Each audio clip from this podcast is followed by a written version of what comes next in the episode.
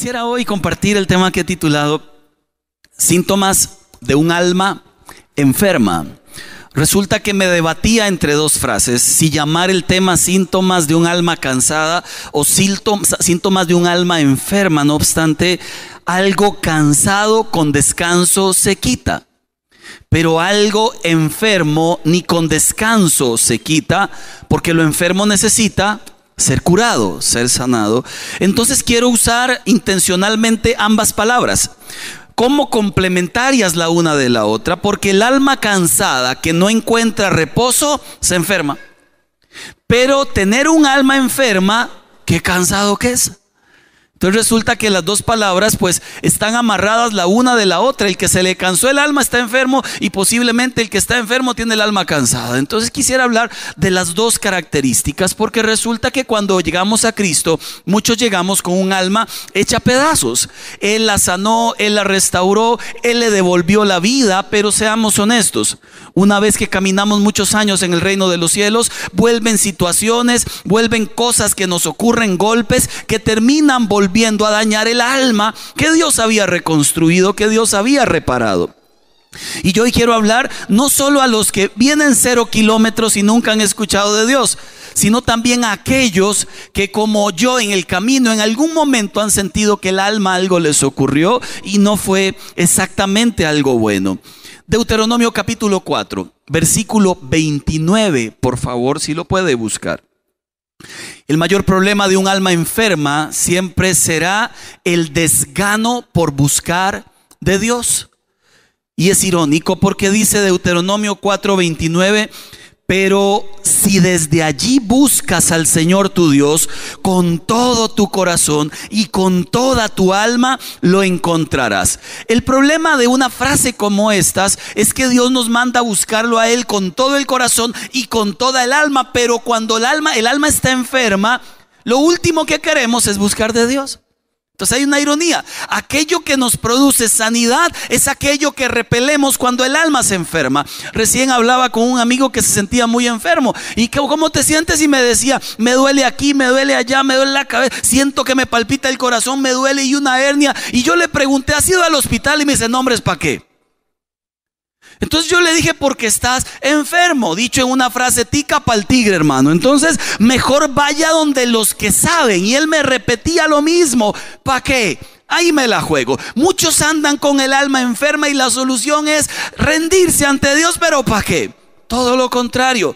Tienen el alma tan enferma que no terminan de buscar al único que se las puede sanar. Y yo hoy quiero contarle no solo los síntomas, sino claramente hablarle de qué hacer al respecto. La palabra alma aparece en el Antiguo Testamento unas 800 veces casi.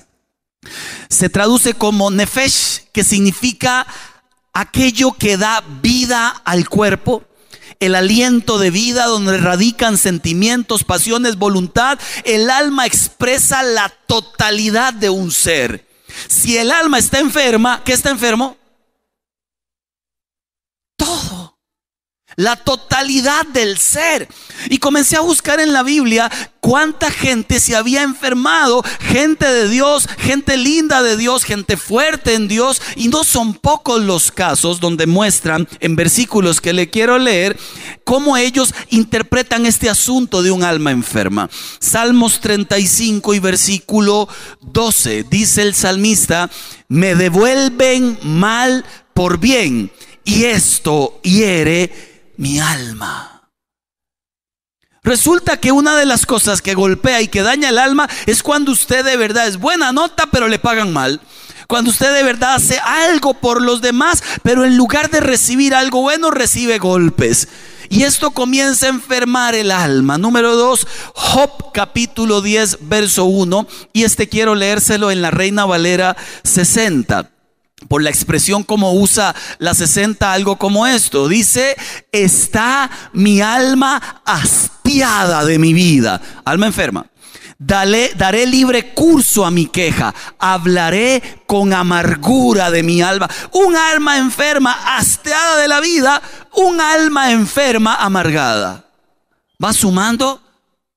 Continúa Job capítulo 18 y versículo 4. Mire cómo la gente ve a Job. Es tal tu enojo que te desgarras el alma.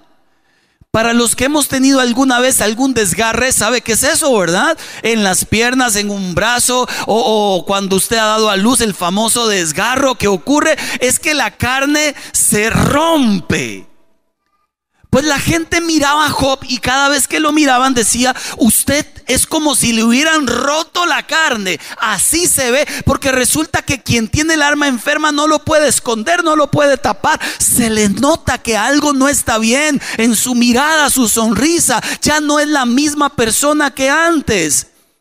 Algo le pasó, algo le ocurrió a esta persona. Salmo 31 y versículo 9 lo dice de esta manera. Tenme compasión, Señor, que estoy angustiado. El dolor está acabando con mis ojos, con mi alma, con mi cuerpo. Y una vez más, este concepto de un alma herida, un alma dañada, un alma golpeada, vuelve a ser justamente la canción de alguien como el salmista allá en el Antiguo Testamento. ¿Qué factores enferman el alma? La ausencia de Dios, los pecados, los repetidos golpes de gente que amamos, el aislamiento que me aíslo de todo el mundo, las largas esperas. He resumido un alma enferma en una palabra que ahora más adelante le quiero ahondar en esta palabra. Es un corazón que se ha marchitado. ¿Ha visto algo marchito? Ya no tiene el mismo vigor, no tiene la misma belleza que al principio, ya no se ve bien. Es algo que se marchitó, sea porque alguien lo aplastó, sea porque recibió mucho sol, mucha agua, no hubo abono, alguien le descuidó, pero esto se arruinó con el tiempo. Dice Job capítulo 18 y versículo 16. Todo esto se lo estoy leyendo ya le voy a pedir que busque una cita que quiero que leamos. capítulo. Job capítulo 18 verso 16. En el tronco sus raíces se han secado, en la copa sus ramas se marchitan. ¿Sabe cómo se enferma un alma? Pero esto es factor común en casi todo mundo cuando algo que esperamos no llega. O llega pero al revés de lo que esperábamos. Y si algo golpea y marchita un alma, es la espera que parece que no termina, que parece que no acaba. Y terminamos orando, esperando. Y como no se dan, el alma termina enfermándose. ¿Qué le pasó a nuestro amigo Job? Esperó tanto su redención porque él consideraba injusto lo que le estaba ocurriendo. ¿Qué le pasó a nuestro amigo José allá en el Antiguo Testamento? Igual esperaba y esperaba. A ese sí no se le enfermó el alma. ¿Qué le pasó a nuestro amigo Elías? Que comenzó a esperar y al final veía que la maldad aumentaba y fue y se encerró en una cueva con su alma enferma. Pero hoy me quiero enfocar en nuestro amigo Jonás. Porque es el típico hombre con el alma enferma. Y, me he preguntado tantas veces, ¿por qué Dios escogió a Jonás? Mire, es lo peor de lo peor de los profetas que hay. Este hombre le faltaba todo para, para, hacer un buen mandado de parte de Dios. Le explico y le pido que busque el libro de Jonás. El que lo encuentra hay premio. Antiguo Testamento usted lo va a buscar y, y siempre se esconde. Son cuatro hojas, cuatro capítulos que se esconden en medio del Antiguo Testamento y la gran mayoría va al glosario a buscar JN para ver dónde lo encuentran, ¿verdad? Ajá, los descubrí. No han leído Jonás. ¿Sabe qué pasa con nuestro amigo Jonás? Eh, el tipo es rebelde, es enojón, es desobediente, tiene muchas carencias. Y yo le preguntaba al Señor, Padre, ¿por qué él? Casi que me respondía por lo mismo que lo escogió usted. Dios no escoge, no escoge productos terminados, escoge gente para acabarlos en el camino. Y miren la ironía de la vida, que no es ironía para Dios, escoge a un hombre rebelde para hablarle a un pueblo rebelde. Escoge a un hombre con corazón endurecido para hablarle a un pueblo que se le ha endurecido el corazón. Esto quiere decir que la primera misión que tiene Dios no es Nínive, es Él. Y cada vez que Dios te llama para una misión, posiblemente usted va emocionado para tal misión. Y la misión es usted en primer lugar. Alguna vez fui a Bijagua a enseñar a un grupo de chicos de colegio, creo que le había contado. Eran 600, 700 muchachos. Eh, me, me, dieron chance de hacer un seminario de 9 de la mañana hasta mediodía sobre sexo y noviazgo. Mire, aquello era un calor de los 11 mil ángeles, ¿verdad? Y, y, eran láminas de zinc en el colegio. Todos los huilillas desde séptimo hasta quinto estaban ahí en el suelo haciéndose así con el calor, algunos dormidos y yo con esa presión de tener que enseñar y que alguno de estos bandidos me prestara atención. Nadie me prestó atención. Cuatro horas para llegar allá, tres horas para enseñarle al grupo de dormidos y apenas fueron las doce, yo por dentro decía, Señor, gracias Padre, que se acabó esto. Necesito devolverme, pero te hago una pregunta. ¿Para qué me mandaste acá? Aquí nadie escuchó nada. Están en otra, están cansados, acalorados. Y yo cuatro horas de manejar, tres de enseñarle a nadie, ahora cuatro para devolverme. Y mientras estoy en el debate acomodando las cosas, el director dice, si alguno quiere quedarse para pedirle consejo a don Marco, que se quede. Y todos la pintaron, se fueron. Encima ni un solo, ni uno solo se quedó. Más frustración. O sea, tenía razón de que nadie escuchó nada. Guardé el video en la computadora, pongo esa mirada de pocos amigos, monto todo al carro, me despido del director y cuando estoy a punto de arrancar se me acerca el guarda del colegio más conocido como el guachi. Y me dice, don Marco, un señor grande, sí señor, yo, yo estoy divorciándome, ¿usted me podría ayudar? Entonces me bajé el carro y le digo, ¿cómo no? Con mucho gusto. Y ahí entendí, mi misión era él. No era, bueno, tal vez algún otro escuchó posiblemente, pero mi misión primaria era él. Y yo no sabía, cuando Dios te manda algo, posiblemente va a trabajar primero en tu corazón y luego trabajar con los demás. Posiblemente yo le estoy enseñando a usted esto del alma herida porque quizá la mía tenga algún hueco por ahí que hay que sanar. No sé. O seguro que sí, pero no le voy a contar. Vayamos a Jonás capítulo 1, versículo 1, por favor. Ahora sí, busquen su Biblia. Jonás capítulo 1, versículo 1. Vamos a leer muchos de los cuatro capítulos de Jonás. La palabra del Señor vino a Jonás, hijo de Amitai. Anda Ve a la gran ciudad de Nínive y proclama contra ella que su maldad ha llegado hasta mi presencia. Claro, Dios siempre habla de muchas maneras, a veces de una forma directa, a veces mediante profetas, muchas veces te pone un sentir en el corazón, muchas otras veces te habla mediante las circunstancias que te propone la vida. En este caso elige a este hombre que su nombre significa paloma, seguramente lo iba a usar como paloma mensajera. Pero como le digo, es un hombre para mí ideal. Porque la gracia no iba a reposar sobre él, sino sobre Dios. Versículo 3. Después del mandato, Jonás se fue y aquí aparece un pequeño detalle, pero gran detalle. Cada vez que usted encuentre un pero en la Biblia, préstele atención porque algo muy bueno o algo terrible viene. Jonás tiene un pero en la Biblia. Un pero enorme. Dios lo manda a una misión, pero antes de la misión, Él saca el pero en la Biblia. Pero Él se fue en dirección a Tarsis para huir del Señor. Bajó a Jope, donde encontró un barco que zarpaba a Tarsis. Pagó su pasaje, se embarcó con los que iban a esa ciudad, huyendo así del Señor. Pero el Señor lanzó sobre el mar un fuerte viento y se desencadenó una tormenta tan violenta que el barco amenazaba con hacerse pedazos. Y aquí voy a hilar un poco delgado cuáles son los síntomas de un alma enferma basado en Jonás. Número uno, una persona que ha permitido que su alma se enferme tiene este deseo de huir, este deseo de escapar, este deseo de salir corriendo, como decía el salmista en el Salmo 55, ¿quién me diera las alas para volar? Huiría lejos de las cosas donde estoy, de los problemas en los que me encuentro. Y lo que es peor es que la persona cree que puede huir de Dios. Entonces comienza a aislarse de la oración y comienza a aislarse de las reuniones de iglesia y comienza a aislarse de los amigos que antes tenía muchos y comienza a aislarse del servicio y se descubre la persona que está huyendo a la vista de todos los demás.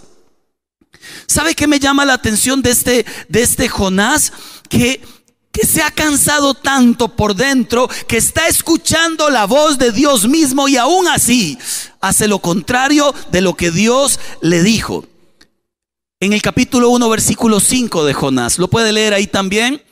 Los marineros aterrados y a fin de alivianar la situación, comenzaron a clamar cada uno a su Dios en minúscula y a lanzar al mar lo que había en el barco. Jonás, en cambio, había bajado de la nave al fondo para acostarse y el tipo, se lo digo en tico, estaba ruliao. Dormía profundamente el bandido de Jonás. Era el que tenía al Dios verdadero, pero su alma estaba tan golpeada que mejor duermo mientras los demás claman, que mejor me acuesto mientras los demás caminan, que mejor me escondo mientras los demás salen, que mejor me aíslo mientras los demás viven. Fue lo mismo que le ocurrió a Elías. Ahora, permítame decirle algo.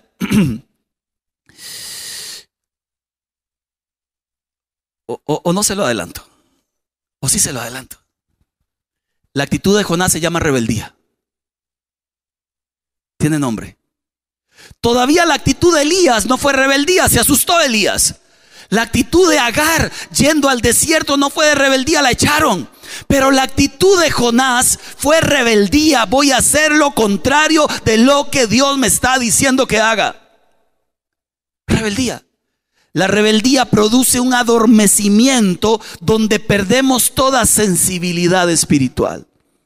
Y aquí es donde escuchamos retumbar aquella frase de la Biblia que dice, si escuchas hoy la voz del Señor, no endurezcas el corazón. El Salmo nos recuerda, ¿a dónde huiremos de su presencia? Si subiéramos al cielo, ahí estás tú. Si bajáramos hasta las profundidades de la tierra, ahí estás tú. Si me cambiara de país, ahí estás tú. Si me cambiara de iglesia, ahí estás tú. Si me cambiara de trabajo, ahí estás tú. Si no quiero venir a la iglesia y me escondo detrás, allá en mi casa, ahí estás tú, Señor. ¿Dónde podría escapar de ti? Pues esto, aunque lo sabía Jonás, intentó escapar del Señor, claramente no pudo, ni nadie podrá escapar del Señor, menos si es por rebeldía. Segunda característica que encuentro de una persona que su corazón se ha enfermado es que suele tomar malas decisiones, que terminan afectando su economía y sus emociones. Cuando el alma enferma ya no ya está enferma no mide consecuencias y las mismas decisiones que toma podrían ser su propio castigo. Elías encerrado voluntariamente en una cueva. Jonás encerrado voluntariamente en un barquito camino a otra ciudad. ¿Qué me llama la atención de Jonás y sus malas decisiones? Pagó su pasaje para ir a un lugar que quedaba cuatro veces más largo que a donde Dios lo mandó. O sea que el pasaje costaba cuatro veces más. Resulta que de Jope a Nínive habían 800 kilómetros, pero él pagó su pasaje para ir a Tarsis y habían de Jope a Tarsis 3400 kilómetros. ¿Qué cabezón aquel, aquella que sabe que Dios le ha pedido algo que no es tan difícil, pero terminan por desobedientes haciendo algo que es aún más difícil? Este hombre pagó el precio por vivir en dolor. Pagó un precio altísimo por vivir en dolor. No llegó necesariamente a la tierra de Tarsis, llegó a la tierra de la soledad. A la tierra de no tengo a nadie, nadie me comprende. A la tierra de camino con un montón de gente a la par, pero no me importan. Llegó a la tierra esa donde es delicado. Además, elige tristemente el enojo nocivo. Anda peleado con todo el mundo.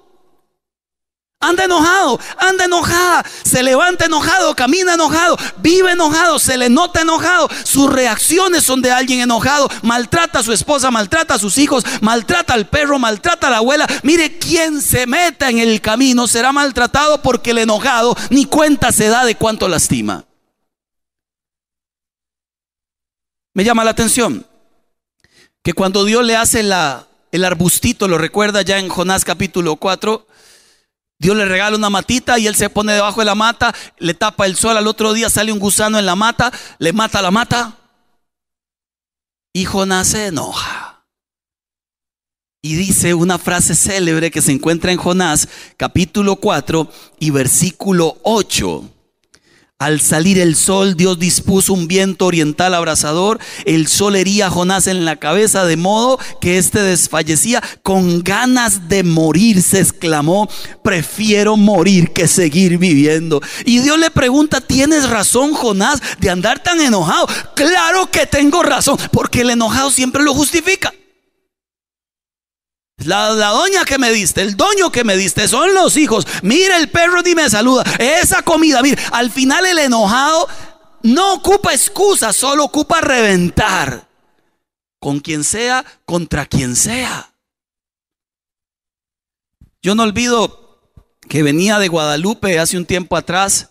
Eh, un sábado íbamos a hacer deporte para mantener, ¿verdad? Este, los músculos y eso. Entonces nos fuimos ahí ya aquí en el carro, yo venía en serio, en serio, tranquilo.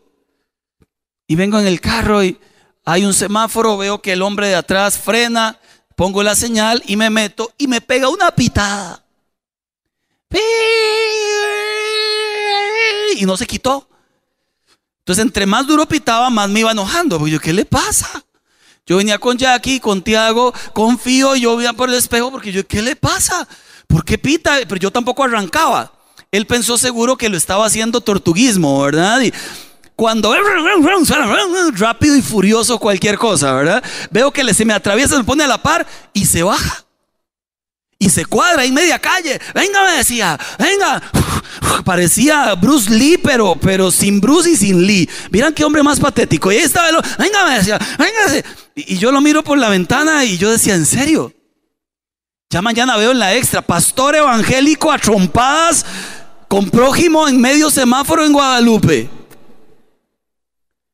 Y ese día me pregunté, ¿por qué la gente anda tan brava? Porque la gente anda muy herida. Porque la gente anda muy dolida. Y no solo fuera de la iglesia, dentro de la iglesia. ¿Cuántos padecen aquí el síndrome del enojo constante? Aquí no es el síndrome del colon irritable, el síndrome del alma irritable. ¿Cuántos tienen ese síndrome? Y siguen levantando la mano todos orgullosos. Amén, hermano, gloria a Dios, ¿no? Número tres. Tercera característica del alma enferma es el egoísmo. Vean lo que hace Jonás. Se embarcó y embarcó a los marineros que iban con él.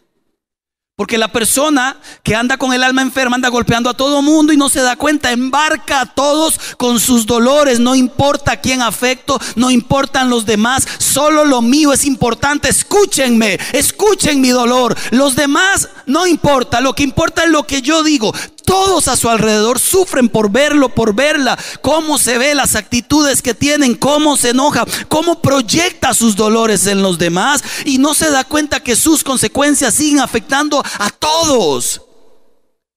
Atendí esta pareja donde uno de los dos le había pegado una enfermedad venérea al otro. Se portó mal, salió de casa una noche de copas, una noche loca y trajo de vuelta una enfermedad venérea. Cuando le pregunté a, la persona que había hecho esto, y usted pensó que no estaba afectando a su familia con hacer lo que estaba haciendo, y él me dijo, pastor, delante de Dios, que yo salía a pecar pensando en que era solo un asunto mío con el pecado. Todo pecado, le dije termina afectando a la familia. Toda decisión suya termina afectando a sus hijos, a su esposa, a su esposo. Todo pecado contamina a la familia. No es un asunto privado. No existen pecados privados. Aunque los hagamos en oculto. Siempre traen enfermedades venéreas espirituales a la familia. Todos, sin excepción. Y aquí está este hombre con lleno de egoísmo, ¿sabe qué atrajo a los pobres marineros? Una tormenta que no tenían ellos por qué llevarse encima. Hay decisiones de país que traen tormentas a los países. Hay decisiones de pastores que podríamos traer tormentas a la iglesia. Hay decisiones de esposos que traen tormentas a los hijos. Hay decisiones de esposas que traen tormentas a sus esposos y viceversa. Y uno dice, ¿Cómo, se llama eso? Tiene nombre, se llama egoísmo. No es que yo quiera de verdad afectar a otros, pero, pero los afecto. Mis conductas, mis actitudes, el egoísmo impera en medio de la historia. Número cuatro, dos más. En este, por favor, léalo conmigo. Jonás 1, verso 6. El capitán del barco se le acercó y le dijo a Jonás, ¿cómo puedes estar durmiendo? Levántate, clama a tu Dios, quizás se fije en nosotros y no perezcamos. Número cuatro, la persona con el corazón enfermo no escucha consejo. Él tiene la solución, él la tiene. No obstante, no escucha a nadie. No escuchó la voz de Dios cuando le dijo ve a Nínive. No escuchó la voz de los marineros porque ellos se asustados morían y él durmiendo. No escuchó el consejo del capitán porque en lugar de decir, sí, estimado capitán, esto es mi culpa, lo que dice es, yo no voy a clamar a Dios, mejor tíreme en el mar. Porque hay personas que piensan que saliendo de este mundo se va a arreglar el problema sin darse cuenta que les legan un problema a la gente que queda. ¿Saben que, que, la solución no es salir del mundo? ¿Saben cuál era la solución para Jonás? Hacer la voluntad de Dios. Si él hubiera hecho la voluntad de Dios, no hubiera tenido otra opción como para salir de este mundo. Y pensar que matándome a mí se arregla todo. Si hubiera desarreglado peor, pero él tenía que aprender una lección de misericordia para ahora tener misericordia con un pueblo de 120 mil personas, pero la indiferencia ha abrazado su corazón. Yo le voy a decir un dicho popular que todos sabemos que es bien tierroso, pero que lo usamos todavía. Cuando vemos que a alguien le va mal y que no tiene que ver conmigo, cuando vemos que, que, al otro equipo que me cae mal pues perdió, cuando vemos que inmediatamente levantado de hombros, mueca, porta a mí. Se llama insensibilidad que ha abrazado el corazón. No solo es egoísta, ya no escucha consejos, ahora es insensible. Le resbala, le da lo mismo. Y la más delicada de todas, ojo por favor con la número 5. Capítulo 1 de Jonás, verso 9, Jonás responde, soy hebreo, ojo, y temo al Señor. ¿En serio? ¿Está vacilando este hombre? ¿Quién que teme al Señor le desobedece abiertamente? ¿Quién que teme al Señor en lugar de hacer su voluntad le huye? ¿Quién que teme al Señor lo desafía de esa manera? Él vive, número 5, en autoengaño. Una cosa es lo que él dice de sí mismo, pero otra cosa es cómo está por dentro y lo que Dios piensa de él. Una cosa es el concepto que él tiene de sí mismo. ¿Cómo está? Bien, bien, ahí vamos, pero por dentro él sabe cómo está, ella sabe cómo está. Y la gente se autoengaña. Yo he atendido gente en consejería que de verdad uno les pregunta, brother, te veo mal, algo está pasando. No, no, ahí vamos, hasta que chupulón algo pasa. No se animaron a hablar, no se animaron a sacar del corazón lo que tenían que sacar del corazón hace tiempo. Y se hace indispensable hablar. Porque ¿quién está consciente de sus propios errores? Nadie. Yo encuentro en la vida de Jonás tres etapas. Etapa número uno es el Jonás matón que dice hago lo que yo quiero. Etapa número dos es el Jonás mojado. Ahora resulta que tiene que pegarse el baño del universo, el susto del mundo para reaccionar. Y allí en Jonás capítulo 2, verso 9, ahora hay un Jonás manso, humilde, que reacciona de esta manera. Yo en cambio te ofreceré sacrificios y cánticos de gratitud. Snif, snif, cumpliré las promesas que te hice. La salvación viene del Señor. A este punto nos quiere llevar Dios, pero de verdad. No por susto. Porque resulta que este Jonás aquí llegó por susto, por las tormentas de la vida, por la ballenita o aquel monstruo marino. Llegó a este entendimiento de, Señor, sin ti no puedo. Pero cuando salió del pescadito volvió a lo mismo. ¿Se le parece a alguien? ¿Ha escuchado esa historia? De que mientras estamos asustados, Señor, ahora sí, Padre, te prometo que esta vez que es cierto, Dios mío, yo sé que antes, pero mire, ahora sí que sí que se lo prometo, hasta juran por la cruz. Y usted, y usted se asusta porque dice, qué lindo, cómo cambió, mire cómo se ve de creyente. Dele dos semanas para ver si el arrepentimiento fue de susto o fue de verdad. hasta acá le hago un repaso y entramos en materia de lo que le quería compartir desde el principio. Constante deseo de escapar de todo. Toma malas decisiones que ha afectado sus emociones, su economía, su enojo, sus altibajos cada vez son peores. Vive en egoísmo, embarcando a todos los que están alrededor. Solo escúchenme a mí, solo yo sufro. Ay, pobrecito yo de calamidad en calamidad. No escuchan consejo de nadie ni del mismo Dios que les habla y viven engañados. Así como estoy, estoy bien. Así me la juego. Nada pasa. Una vez que llegamos a este punto, la pregunta es, si el alma se enferma y se nos nota, ¿qué hacer para que sea sanada? Yo encuentro tres cosas, las tres vienen de Dios, pero hay algo que el ser humano tiene que hacer. Número uno, la primera actitud que encuentro es, una, es un entendimiento claro. ¿Puede leerla conmigo, por favor? 3, 2, 1. Deje de vivir así. Acéptelo. Así no se puede vivir. Es el entendimiento al que llega Elías metido en la cueva cuando Dios le pregunta a Elías, ¿qué haces ahí? Ahí no se puede vivir. Es la misma pregunta que le hace el Señor a Agar. Agar, ¿a dónde vas? Toma tu niño de la mano, así no se puede vivir. Es la misma pregunta que le hace ahora a Jonás. Jonás, ¿quieres vivir así toda la vida? No se puede. Y es bueno que Dios nos pase por tormentas para que terminemos nosotros diciendo, alma mía, alaba a Dios, búscalo y no olvides ninguno de sus beneficios. Me doy cuenta que cuando, por ejemplo, lavamos ropa nosotros, la lavadora automática que lava ropa sola, hay ropa tiesa, pantalones que se paran solos, camisas así que ya no se doblan. ¿Qué les echamos? sin hablar de marcas, ¿qué les echamos? Suavizante. Y a mayor dureza, mayor suavizante, más cantidad. ¿Cómo tenía el corazón Jonás? Duro como piedra. ¿Qué le echó Dios? Suavizante. ¿Cuál fue la lavadora? El océano.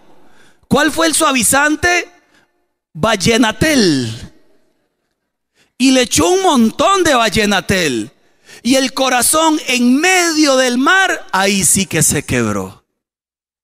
No son tan malas las temporadas horribles de, de tormentas y demás si nos hacen humillarnos delante de Dios.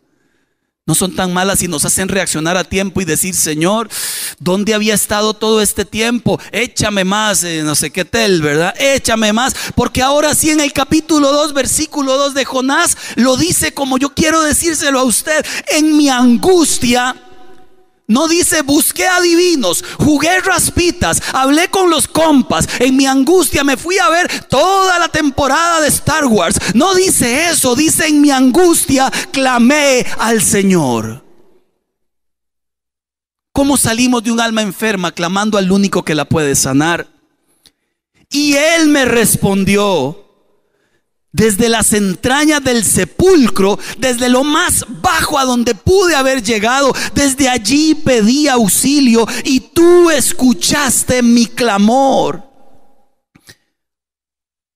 Primera gran actitud que debemos tener es la humillación de comprender que así como estamos no podemos seguir, que ocupamos clamar a aquel que sana, que ocupamos hablarle al alma, alma mía, alaba al Señor. Como dijo Jesucristo, ahora todo mi ser está angustiado hasta la muerte. Mi alma está angustiada, pero para esta hora he venido, para afrontar esta hora. Recuerdo que alguna vez en una iglesia en Oasis de Esperanza, ya en, cuando estaba en Moravia, yo hay cosas que no he querido enfrentar en la vida y he tenido poco a poco que irlas enfrentando. Una de ellas era la ausencia de papá y otra era el enojo contra mi padrastro. Ya tenía un año de convertido y en esta iglesia hicieron un retiro de hombres. Entonces yo fui, habían 800 viejillos allí conmigo. El pastor era un hombre invitado y hay palabras de Dios, mire, que usted dice, qué buena palabra. Y hay otras que usted dice, Dios me estaba hablando a mí. Ese día Dios me habló. Este hombre estaba allí predicando y decía, en medio de todo esto, hago la pregunta, aquí, ¿cuál de ustedes careció de un padre?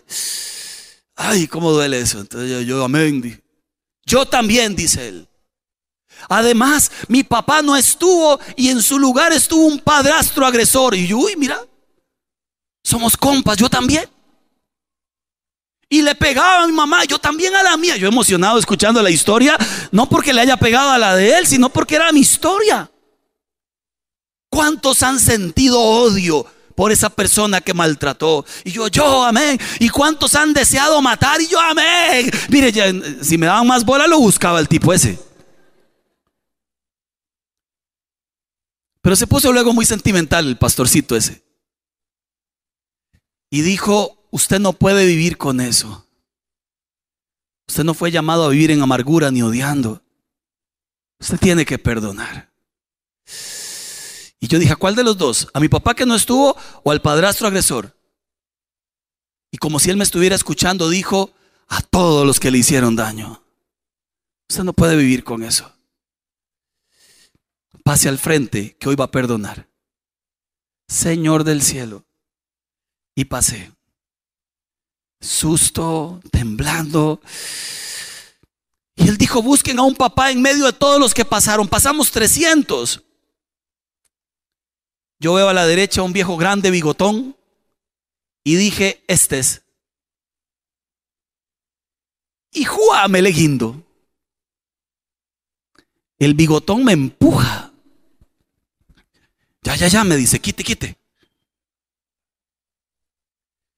Yo recuerdo haber caído de rodillas y bien enojado, miré al cielo y le dije a Dios, es injusto, Señor. Afuera no recibí abrazos de nada que valiera la pena. Vengo acá y tampoco en tu iglesia. Y esa vez escuché a Dios hablar. Y me dijo, estás buscando el abrazo en los brazos equivocados déjame a mí.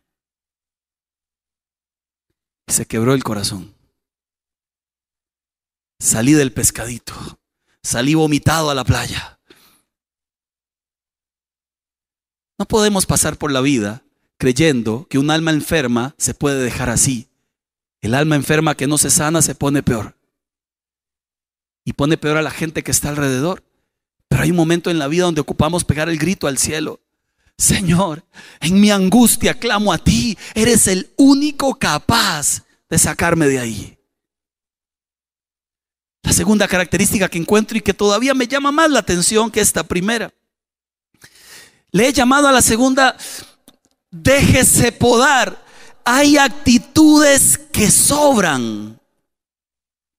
Mire lo que dice Jonás en el capítulo 2, versos 6 y 7. Me hundí hasta las raíces de las montañas, me quedé preso en la tierra, cuyas puertas se cierran para siempre. Pero tú, oh Señor, mi Dios, me arrebataste de las garras de la muerte. Cuando la vida se me escapaba, recordé al Señor. Elevé mi oración sincera hacia ti en tu santo templo. He decidido poner un un arbolito aquí por una razón. Si tenemos el video, por favor, que le quiero mostrar. Esto es lo que a veces nos ocurre a nosotros en la vida.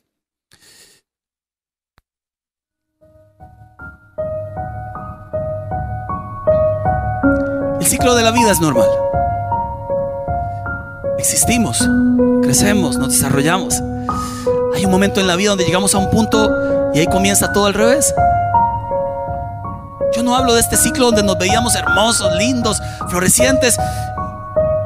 Yo hablo de, que esto nos pase hoy. No en edad, sino en emociones. Que después de vernos muy bien, en poco tiempo un alma enferma comienza a hacer que, que nuestro corazón se marchite. Y un corazón marchito ya no se ve bien. Ya no sonríe, ya no cree tiene desgano, ya no ama como al principio.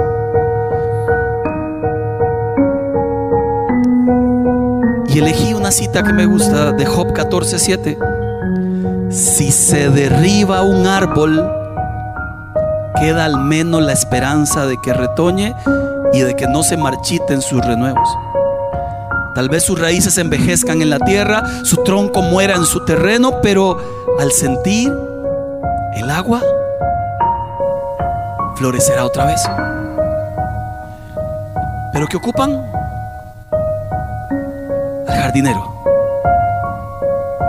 que cuida, que abona, que riega, que vuelve a darle amor a aquello que lo ha perdido. Le damos un aplauso al jardinero. Gracias, Marco.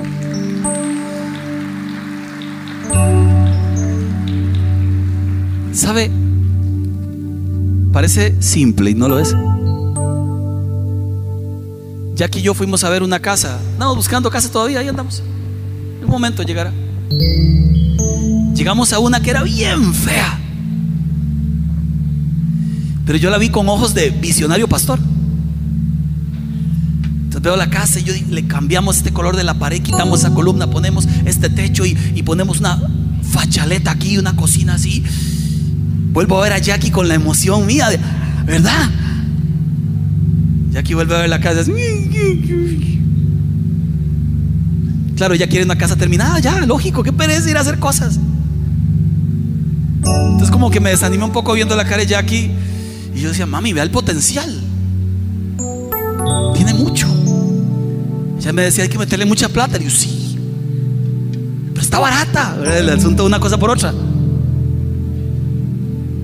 Y aquí ya la vio con los ojos de, enamorada de mí, creo, ¿verdad? Porque no fue con que volvió a ver la casa con ojos de amor, no. Ya me vio a mí como diciendo, ah, cosito, ¿verdad? Entonces me dice, sí, mi amor. Lo que le falta es amor. Un poquito de amor. Pero si le metemos un poquito de amor, cambia. Gente que usted ve triste, seria, vacía. Y el Señor del cielo dice, véalo. Cuando le meta mano y lo pinte de este lado. Señor, es que vea qué cara, sí, pero véalo. Cuando le abrace y mi amor.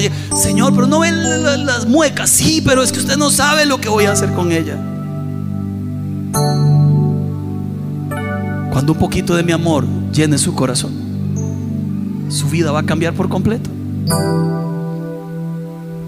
Lo que hacía Marco ahora. Ni bien las raíces toquen el agua. Aquello que se ha marchitado volverá a dar fruto otra vez. Hay una canción muy linda, pedacito que quiero que cantemos, que cante Julio mejor.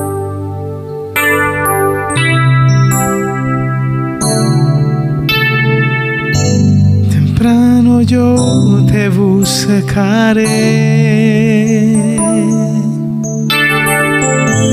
De madrugada yo me acercaré a ti. Mi alma te anhela y tiene.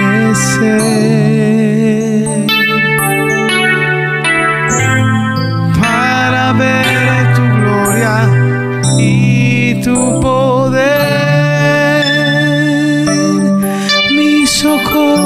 sido tú. En la sombra de tus alas yo me gozaré. Mi alma está pegada a ti,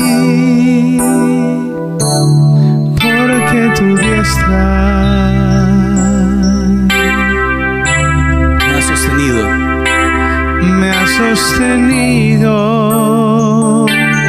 oh tu diestra me sostenido.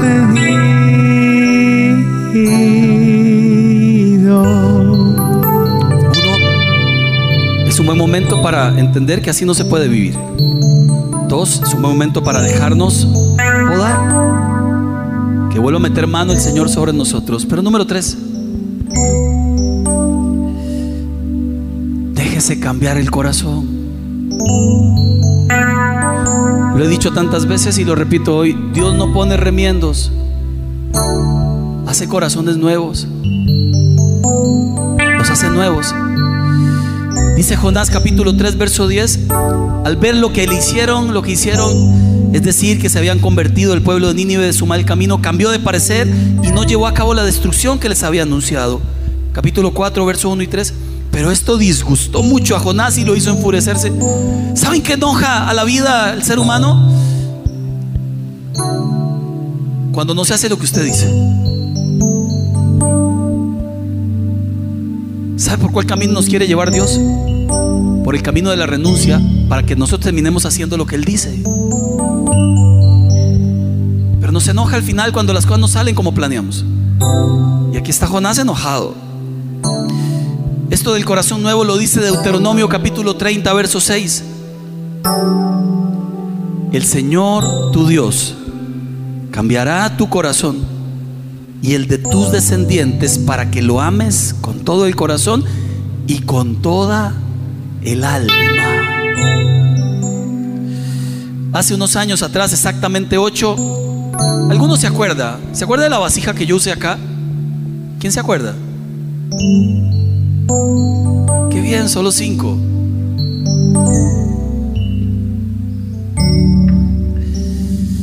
La vida nos propone algo como esto.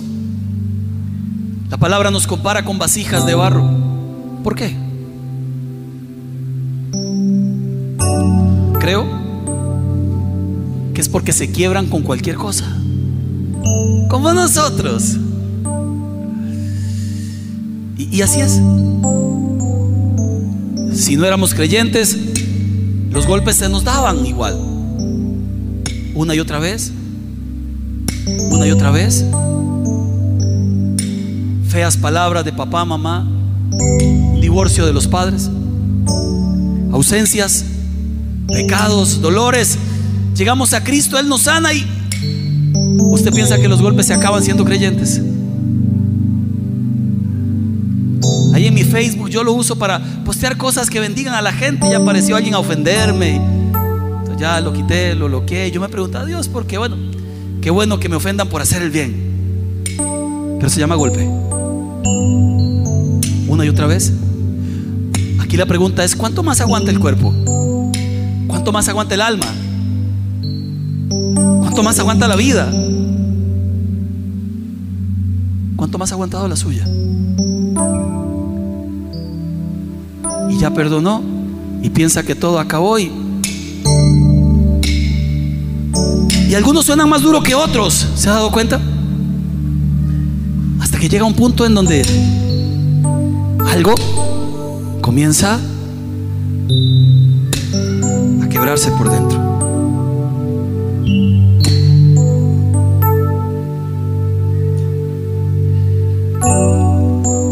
Y venimos a Dios. Señor. Traigo los pedazos de mi vida y Dios es bueno. Nos llena. Estamos tan llenos de, grietas que que su bendición se nos escapa por todo lado. ¿Le ha pasado? ¿Por qué vengo a la iglesia y no termino de tener la paz que necesito? ¿Por qué te busco y no termino de encontrarte? ¿Por qué? Porque el corazón sigue roto. Entonces le decimos a Dios, Padre, remiéndame el corazón y perdón por la falta de glamour. Le decimos a Dios, remiéndame el corazón. ¿Sí? Ok.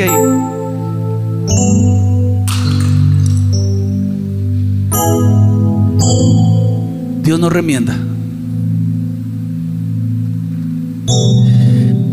Junta los pedazos que traemos nosotros y lo hace nuevo otra vez. Pero el proceso duele. A veces un poco más de lo que quisiéramos. Pero es necesario, ¿se ha dado cuenta?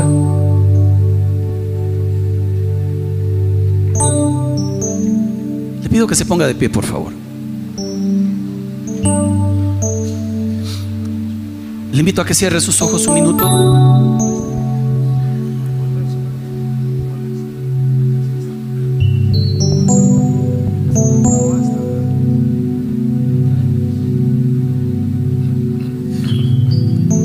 Los servidores, solo un segundo, porfa, espérense cuando yo los pase. Vamos a orar juntos. Invito a que cierre sus ojos un minuto.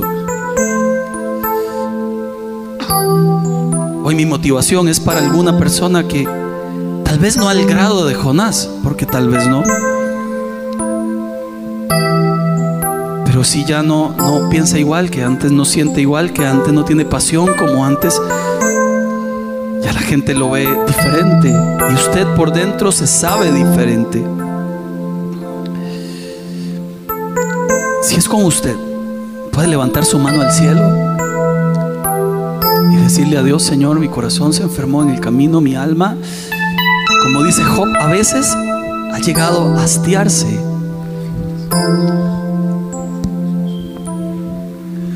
Si tan solo tocar el borde de su manto, si tan solo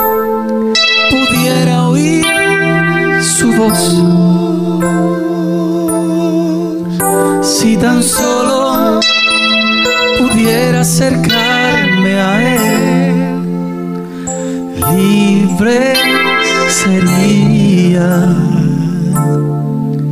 Yo seré. Si tan solo tocar el borde de su manto,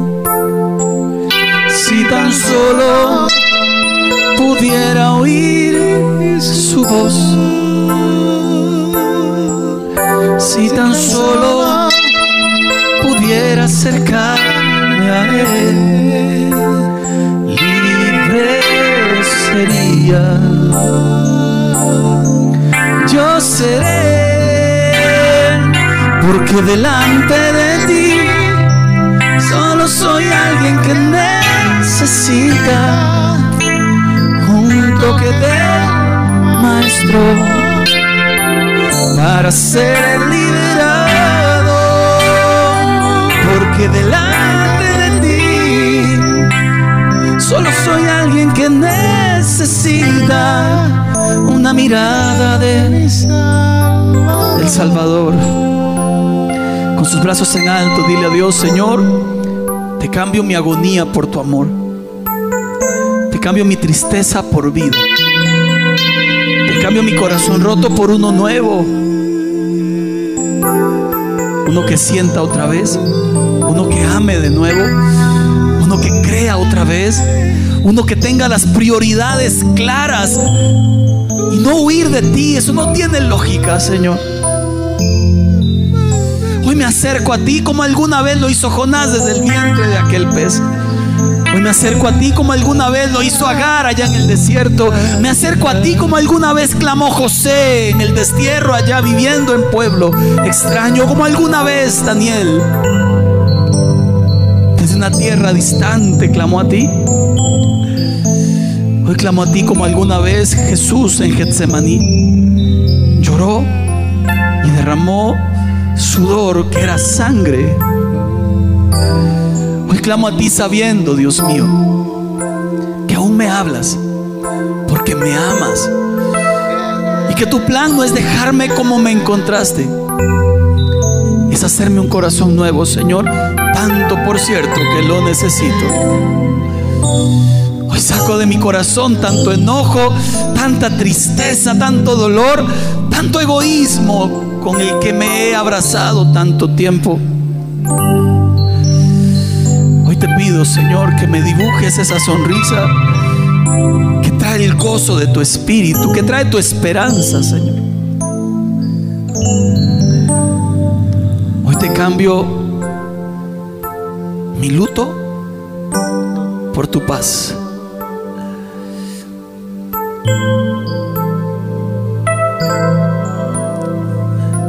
Dice la palabra en Oseas capítulo 2, verso 14. Pero luego volveré a conquistarla. Te llevaré al desierto y allí te hablaré tiernamente. Te devolveré tus viñedos y convertiré el valle de la aflicción en una puerta de esperanza. Vamos a aprovechar este momento para celebrar la cena del Señor. Hemos puesto el pan en una copita y el vino en otra, cuidando todos los detalles. Y mientras repartimos la cena del Señor, vamos a cantar esta canción que cantamos con Julio ahora.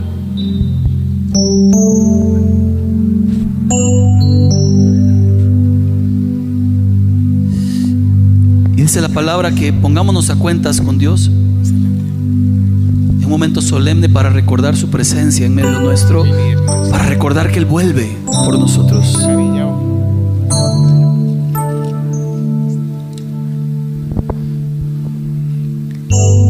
Temprano yo te buscaré.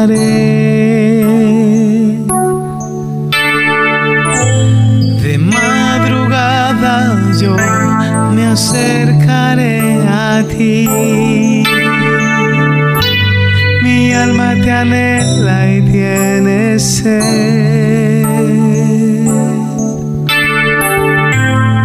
Para ver tu gloria y tu poder. Mi socorro ha sido tú. ¿Puedes decirlo conmigo?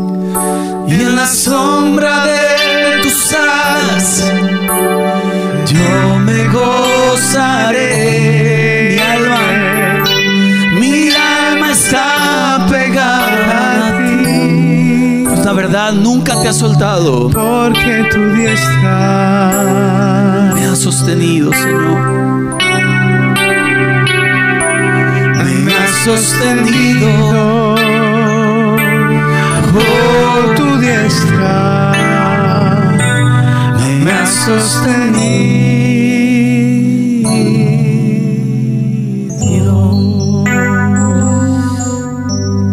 Siéntese a la mesa con Jesús. Siéntese a la mesa.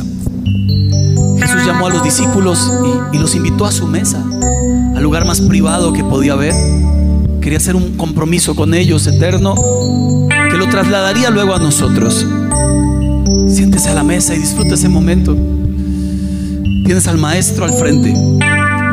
Él toma pan, lo parte y dice, esto es lo que harán con mi cuerpo.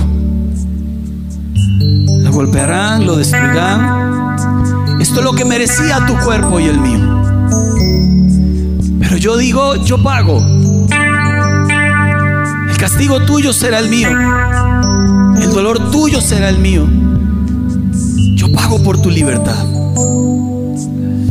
Señor, te damos gracias, Padre, porque nos permites en medio de nuestra indignidad sentarnos a tu mesa. Que podemos compartir solemnemente este momento y pedimos perdón por nuestros errores y damos gracias por la dicha de sentarnos aquí. Gracias por tu amor reflejado en este acto, Señor. Porque aunque los discípulos no entendieron lo que ocurriría, tú sí lo sabías. Te damos gracias por tu cuerpo molido por nosotros, por levantar tu mano en lugar de nosotros. Y lo comemos en el nombre de Cristo Jesús.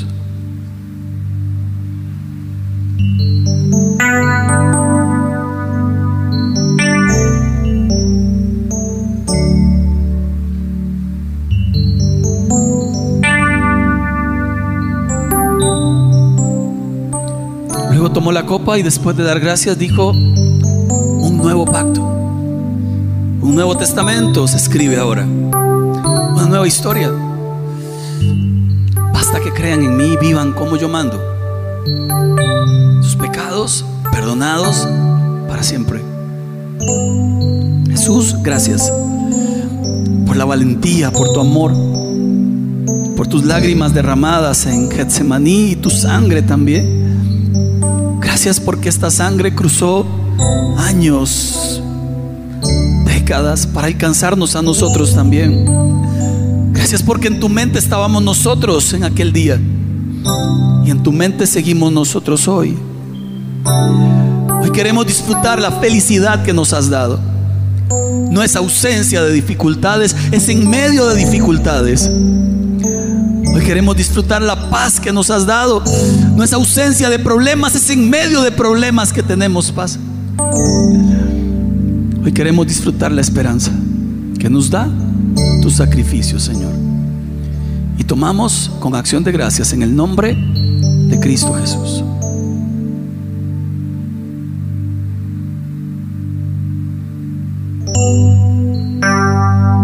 Y así la muerte del Señor anunciamos y su regreso hasta que vuelva, ¿verdad? Que la paz del Todopoderoso les acompañe. Dios les bendiga a todos.